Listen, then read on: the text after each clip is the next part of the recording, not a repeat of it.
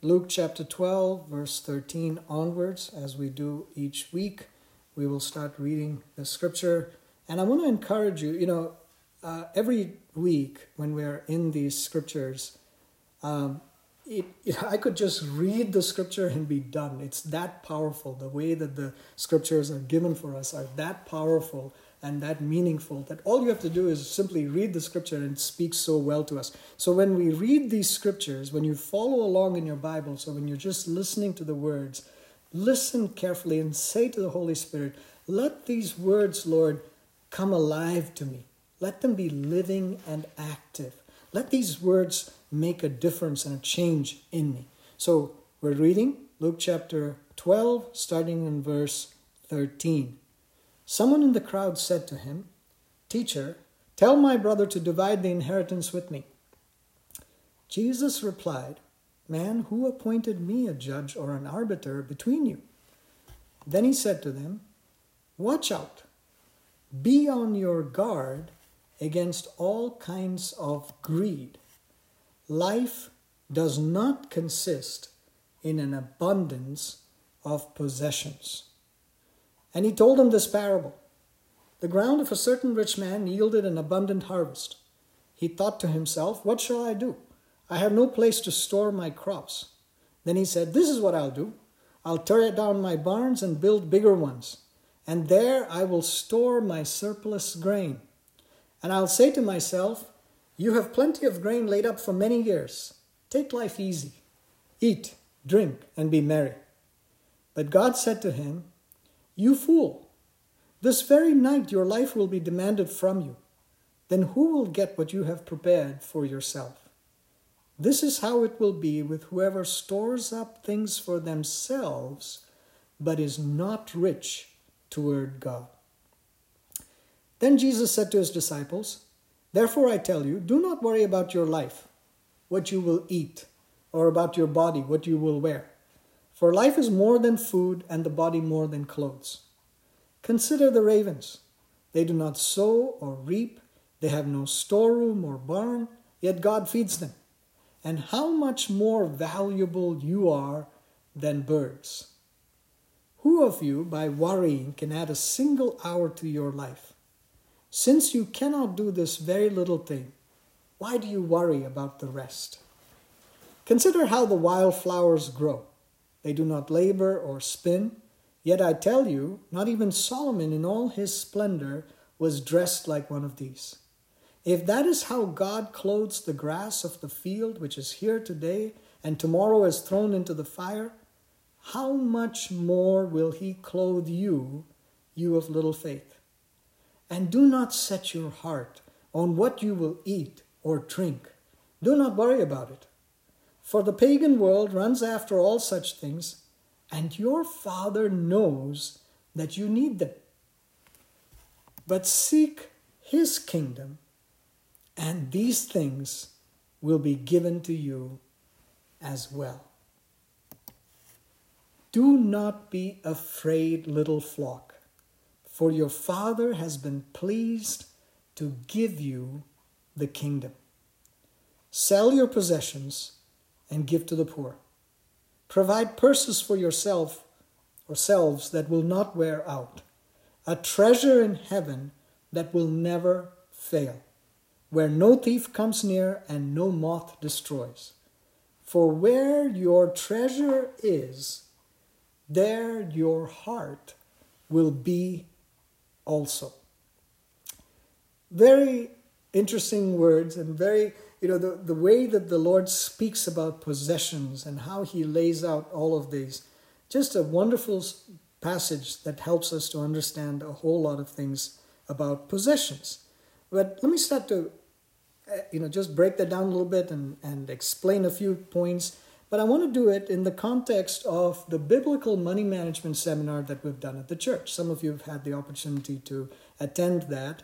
And in that seminar, we talk about budgeting, about borrowing or debt, about investing, and about giving. And we also talk about a few other topics as such. But the whole point about managing money or managing resources well begins with the notion of understanding this difference between stewardship and ownership. And so we have to change our mindsets to understand and to realize that we are not owners, but rather we're called to be good stewards of what belongs to God. Let me explain. In Psalm 24, verse 1, the Bible says, The earth is the Lord's and everything in it, the world and all who live in it. In Deuteronomy chapter 10, verse 14, the Bible says, To the Lord your God belong the heavens, even the highest heavens, the earth, and everything in it. Leviticus chapter 25, verse 23, The land must not be sold permanently because the land is mine. This is God speaking. And you are but aliens and my tenants.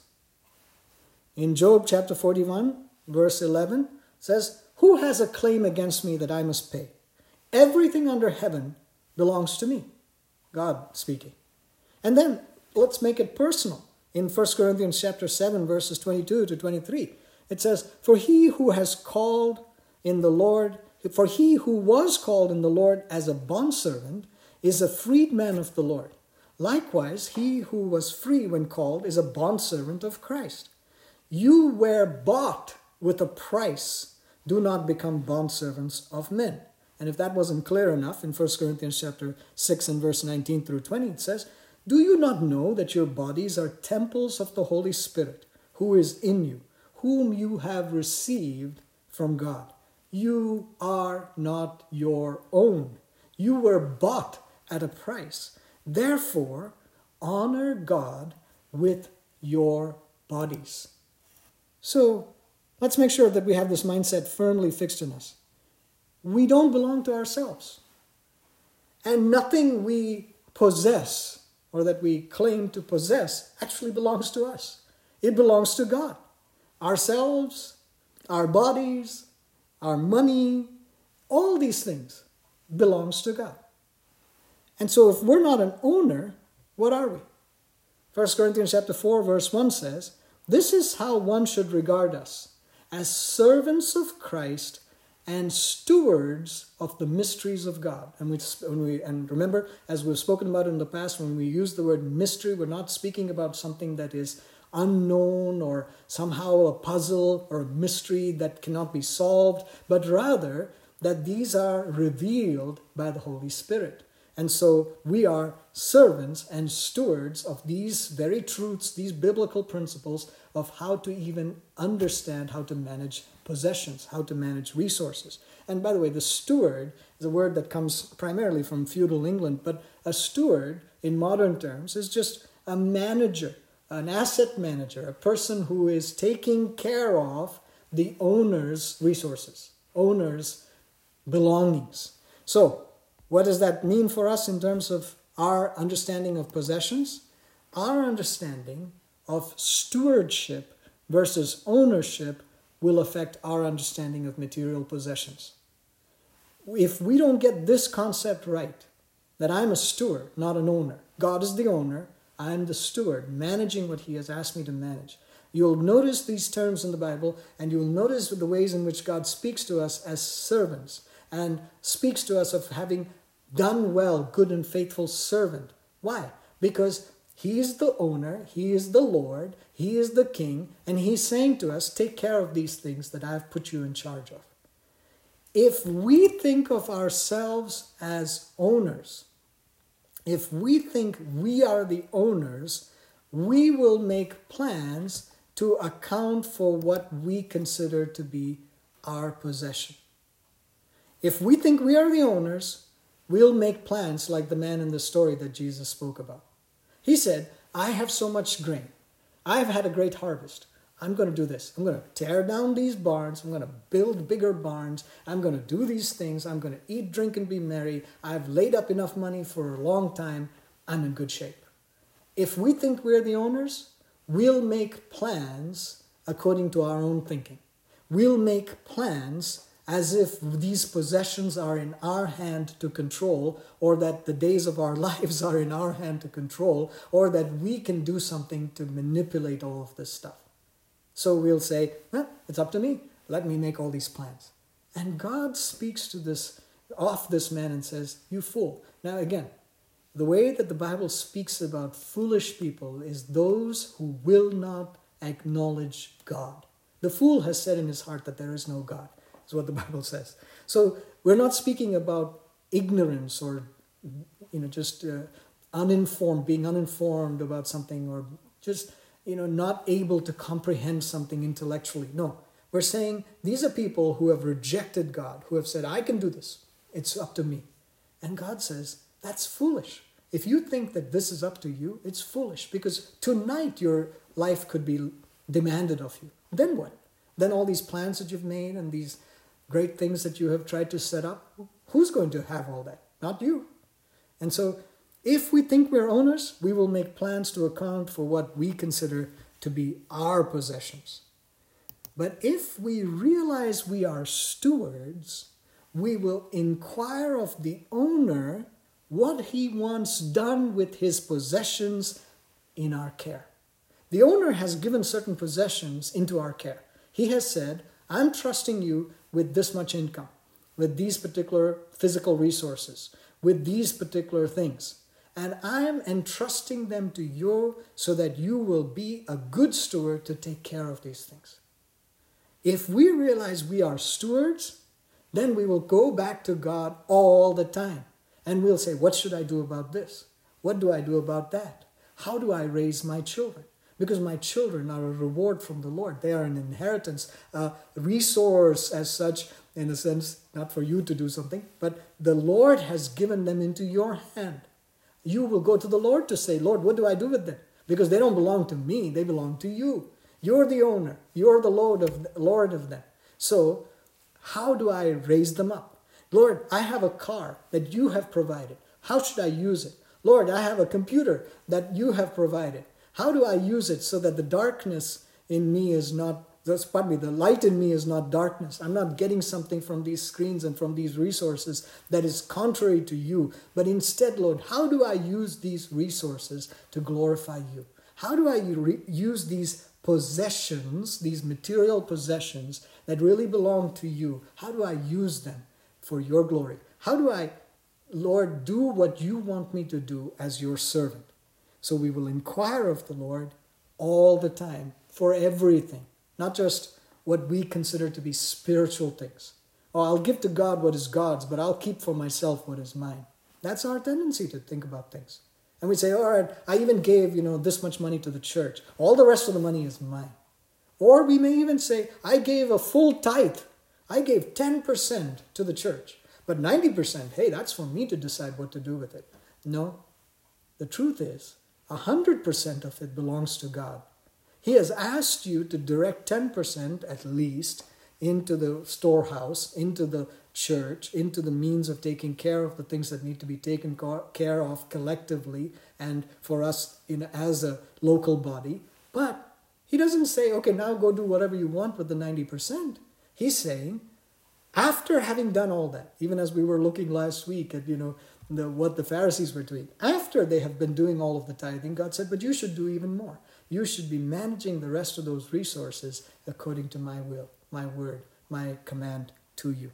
So if we are realizing that we're stewards, we will inquire of the owner what he wants to be done with his possessions that are given in our care. And then the Bible, as we've read through in this passage, makes it very clear God knows what we need.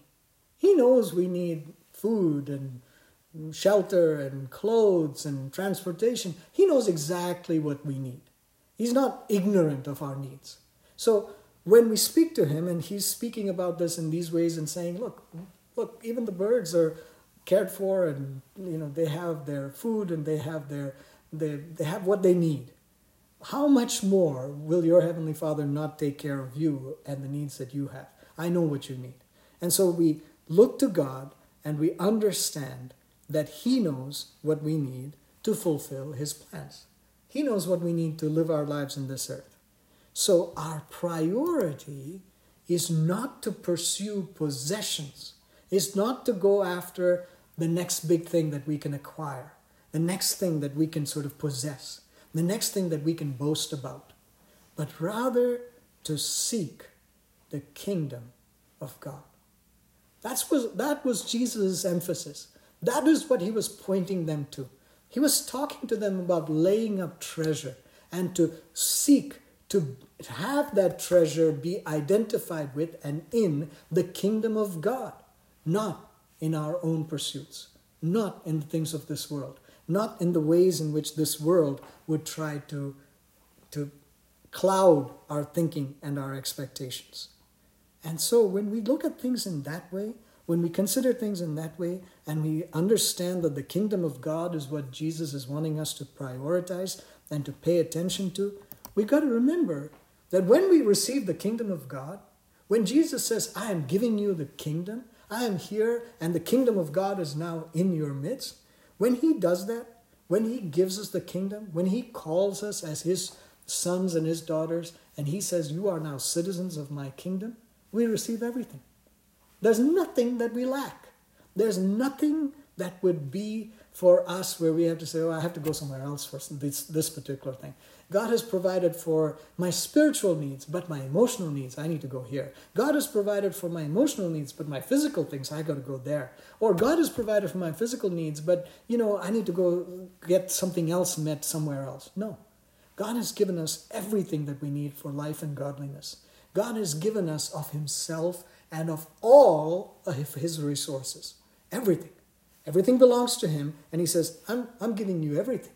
I'm giving you all that you need. Now, keep in mind that even as we look at the other parables of servants and stewards and how the master deals with them and so on, God looks for us to be faithful for what He has entrusted to us. And He knows what we will or will not do. So God doesn't give unlimited number of things into our hands because he knows where our heart is and what our desires are and how we will use those resources. So he gives us those things that we need. He gives us those things that we have been faithful in. And as those parables speak about, to one who was given five talents, who took it, invested it, built it, doubled it, God said, Here, I'm giving you some more. And as we remain faithful in these things, God continues to add to us. God continues to build us up. God continues to raise us up. We don't have to seek anything on our own. We don't have to say, how can I get to the next thing? How can I eh, you know, advance? How can I get more? How can I possess more? But instead, we say, Lord, in your kingdom, if I'm following your command, then you will add everything. So that speaks to us about what and how our hearts are. And I want to spend just a few minutes, sort of draw this out, illustrate this just a little bit, to consider what the heart treasure connection in our lives are. You see, when we are in the world, our hearts belong to the world. Our hearts belong to the things of this world. Our hearts are influenced, our inner man is influenced by the things of this world the world, our own flesh, uh, and the devil as such. But in particular, our hearts are deceitful, they're corrupt, they are sinful. When we come to know the Lord, the Lord Jesus says that He cleanses us and He renews us and washes us and makes us clean. However, I want to point out to you that there is a need for us to crucify, to put to death those desires of the heart that can lead us astray. Now, when we pursue the desires of our heart, we invest time, effort, resources, and dreams, what we think about, how we consider things. We invest all of that in what our heart desires. Whatever is the desire of our heart, right? It may be for power, it may be for wealth, it may be for pleasure, it may be for some other prestige, position, whatever it may be, whatever our heart desires, whatever we start to envy or have greed for, are greedy for. That's what Jesus speaks about in this passage. He says, you know, greed, you know, you think that all these possessions are somehow going to give you something. What our hearts desire, we'll start to invest into.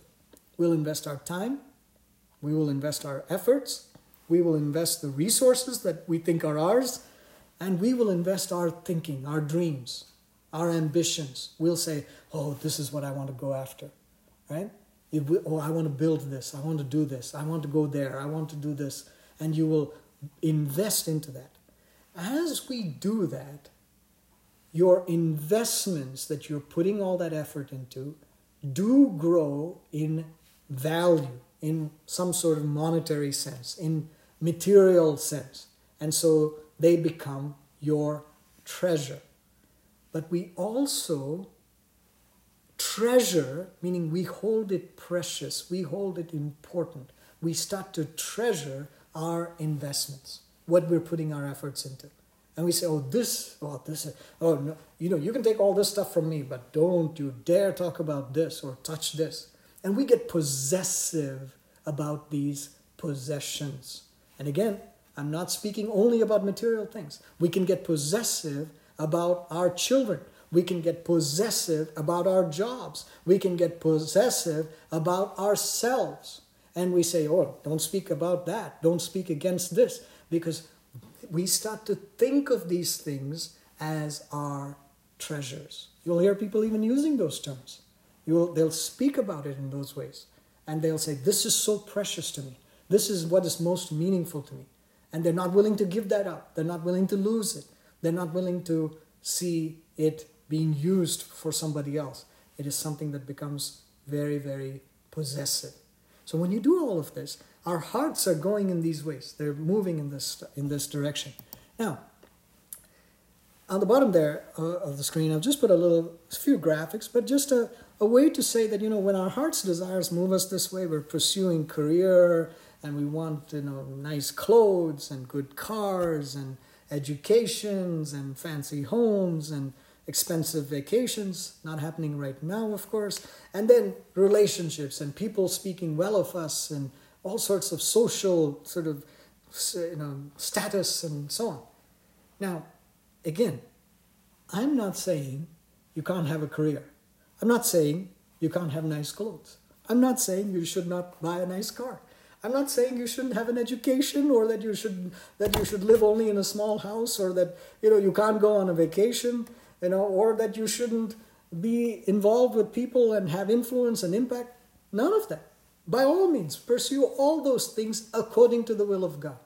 But if those things become your primary focus, if those things are becoming what identifies you and what are possessing your thoughts, your attention, your everything, your heart now becomes divided. Your heart is now focused on money, on getting more money so that you can fund more of these things that you're pursuing and it's a never ending, never ending quest. Jesus referred to Solomon in the passage that we read. Solomon, in the book of Ecclesiastes, one of the wisest men that lived and one of the wealthiest men that lived. In Ecclesiastes chapter 5 and verse 10, he says, He who loves money will not be satisfied with money, nor he who loves wealth with his income. This is also vanity. So you think that just by getting some money, you'll and getting some of these material things, hey, I'm in good shape, I'll do well, I'll be okay. No. They will take your heart away from the things of God and you will never be satisfied. So what does that lead us to? That means that we as children of God, we have to look to the Father who says, Fear not, little flock. Fear not, my little child for it is your Father's good pleasure to give you the kingdom. Wow. wow. You know, that, that desire of God, that love that He shows us, that way in which He speaks to us and gives us of Himself, what could be better? It is the Father's good pleasure to give you the kingdom.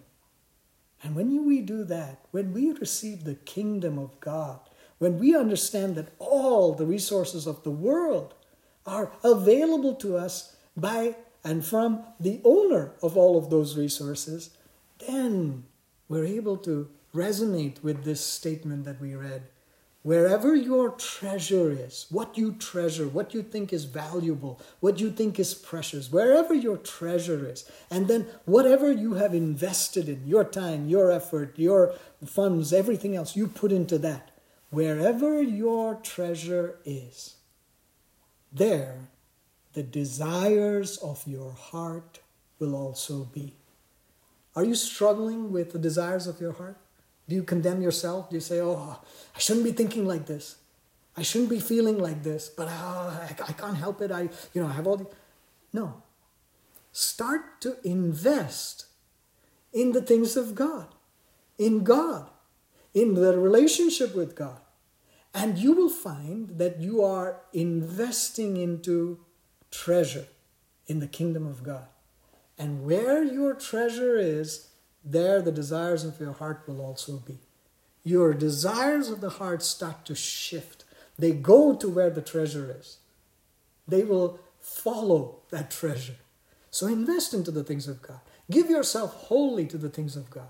Yesterday in the men's fellowship, we were speaking about the fact that the Bible, you know, as much as the world would speak about balance, the Bible actually speaks about imbalance. It says that we are to give ourselves to God completely spirit, soul, and body.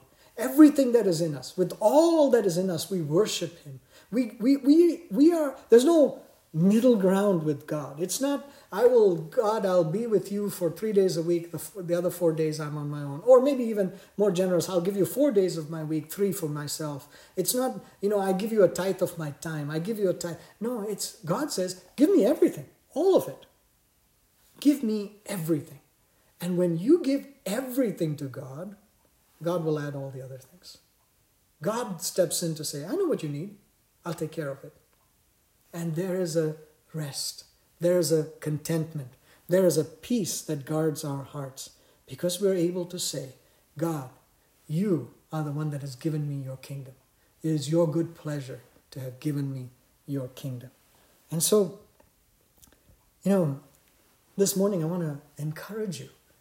This is not a message of condemnation in the slightest. This is a message of encouragement. Let's be good stewards. Let's understand who we are and what we actually have in our hands or what God has given us. But let us respond to the Lord in these ways to say, Lord, where's my heart? What should I do? How do we pay attention to your word and to your will? And how do we respond? When we respond to the Lord, we give him our heart. And we say, Lord, our heart, you give us your kingdom, I give you my heart. I give you everything. I give you my whole being. It's not split apart and, and you know divided. My loyalties are not divided. It's not that the desires of my heart are pursuing these things of the world, but no, Lord, instead, as you give me all of this, I give you all of me. And when we do that, when we respond to God in those ways, then there are two statements I want to make here. That we would commit to being faithful stewards of what belongs to God. We would commit to being faithful stewards, not owners, stewards of what belongs to God. And secondly, we would seek first the kingdom of God and His righteousness, trusting God to provide all that we need. Don't run after anything. Don't be living in fear. Oh, I don't know what I'll do. I don't know if I've saved enough for retirement. I don't know what'll happen to my children. Oh, I better do this. I better do that. I better hold on to that. I better hold on to this strongly, tightly, because I don't know when I'll lose it. You know, and some people hold on to stuff even when they've got plenty. Because there's that spirit of poverty, there's that fear, there's that anxiety. They have not given to the Lord all that is theirs or all of themselves. We, but when we seek first the kingdom of God and His righteousness, we can trust God to provide for all that we need. We can trust God to take care of all the situations and all of our needs for our children and our grandchildren and the generations and the legacy that is you know before us we can trust him in 1 timothy chapter 6 verses 6 to 10 and then verse 17 through 19 I want to read this to you as you're looking at these words on the screen and as we're considering how we respond. I want to read from 1 Timothy chapter 6, which says this Godliness with contentment is great gain. For we brought nothing into the world, and we can take nothing out of it. But if we have food and clothing, we will be content with that. Those who want to get rich fall into temptation and a trap and into many foolish and harmful desires that plunge people into ruin and destruction. For the love of money is a root of all kinds of evil. Some people, eager for money, have wandered from the faith and pierced themselves with many griefs. Command those who are rich in this present world not to be arrogant, nor to put their hope in wealth, which is so uncertain, but to put their hope in God, who richly provides us with everything for our enjoyment. God wants us to be happy. God wants us to be joyful, but He gives us the pleasures that are from His right hand. He gives us the ways to enjoy. Command them, the people in this world, command them to do good, to be rich in good deeds, and to be generous and willing to share. In this way, they will lay up treasure for themselves as a firm foundation for the coming age, so that they may take hold of the life that is truly life. What a great encouragement for us. I encourage you go go and read these passages again at home, you know, or again afterwards, and just go through these scriptures. Just a wonderful way in which the word speaks to us. And so, in response to the Lord, we commit, we seek first, we look to Him, but we also want to apply. And this week and going forward, really, I would encourage you take careful inventory of your possessions and determine if there's anything you have been holding on to as if you are the owner. Determine if there are any possessions that are actually possessing you. Just go through, do an inventory. And like I said, not just material things, relationships, people, all sorts of stuff, attitudes, anything, fears, whatever it may be. Are there things that you have been holding on to as if you are the owner. Sometimes even holding on to your fears as if you own that. I've got to take care of this. If I don't think about this, who will? No. Determine if there are any possessions that are possessing you. And then be a good steward of your spirit, of your soul, and your body.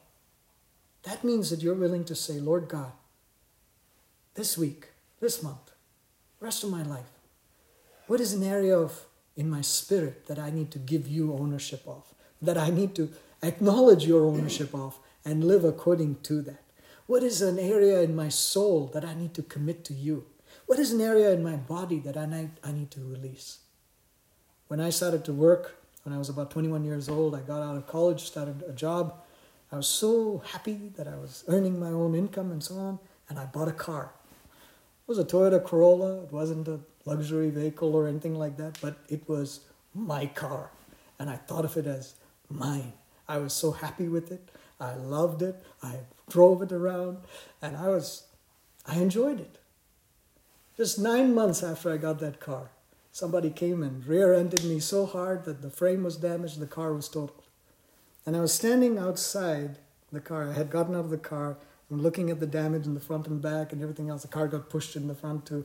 And, and I looked at it and I thought, I have held this car as if it was mine, as if it was for me, my possession. And I said, Oh God, please help me not to hold on to these things as if I'm the owner. I give these things to you. Lord, help me to replace this and do what's necessary. And because the the other person was the one who hit me. The insurance covered it. I got a replacement Corolla. But that day forward, I mean, at that time, I said, I, am not going to hold on to these things.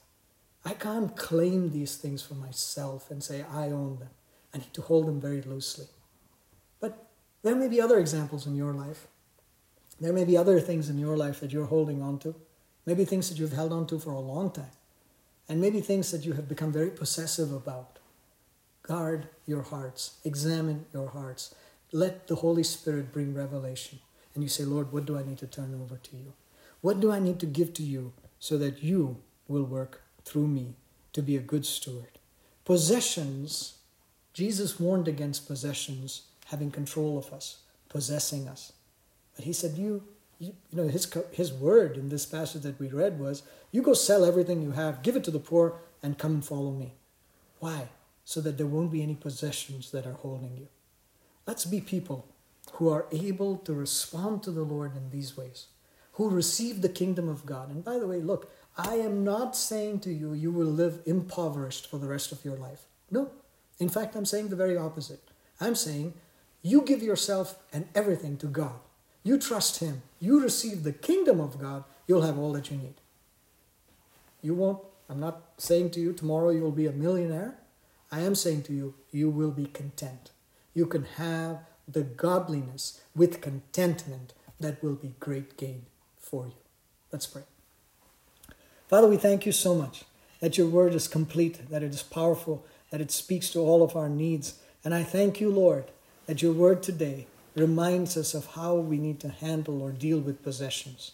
Lord, all kinds of possessions. And I pray, Father, that we would be mindful of how your word instructs us to think of ourselves not as owners, because all of this belongs to you, and instead to be realizing that we are stewards. Stewards who will manage the owner's resources according to the direction of the owner. What the owner wants to do, when he wants to do it, how he wants to do it, with whom he wants to do it, not according to our thinking. So, Lord, I pray that you will guide us in these days, Lord, so that possessions will have the right place in our hearts, so that possessions, Lord, would never be causing our hearts to be divided or to be disloyal to you, but rather our hearts would be where our treasures are. And our treasures, our greatest treasure, will be you, will be your kingdom, will be our life in you, will be eternity with you. We thank you, Jesus. We praise you. We worship you. We pray this and ask for your Holy Spirit to work in us in these ways. In Jesus' precious name, amen.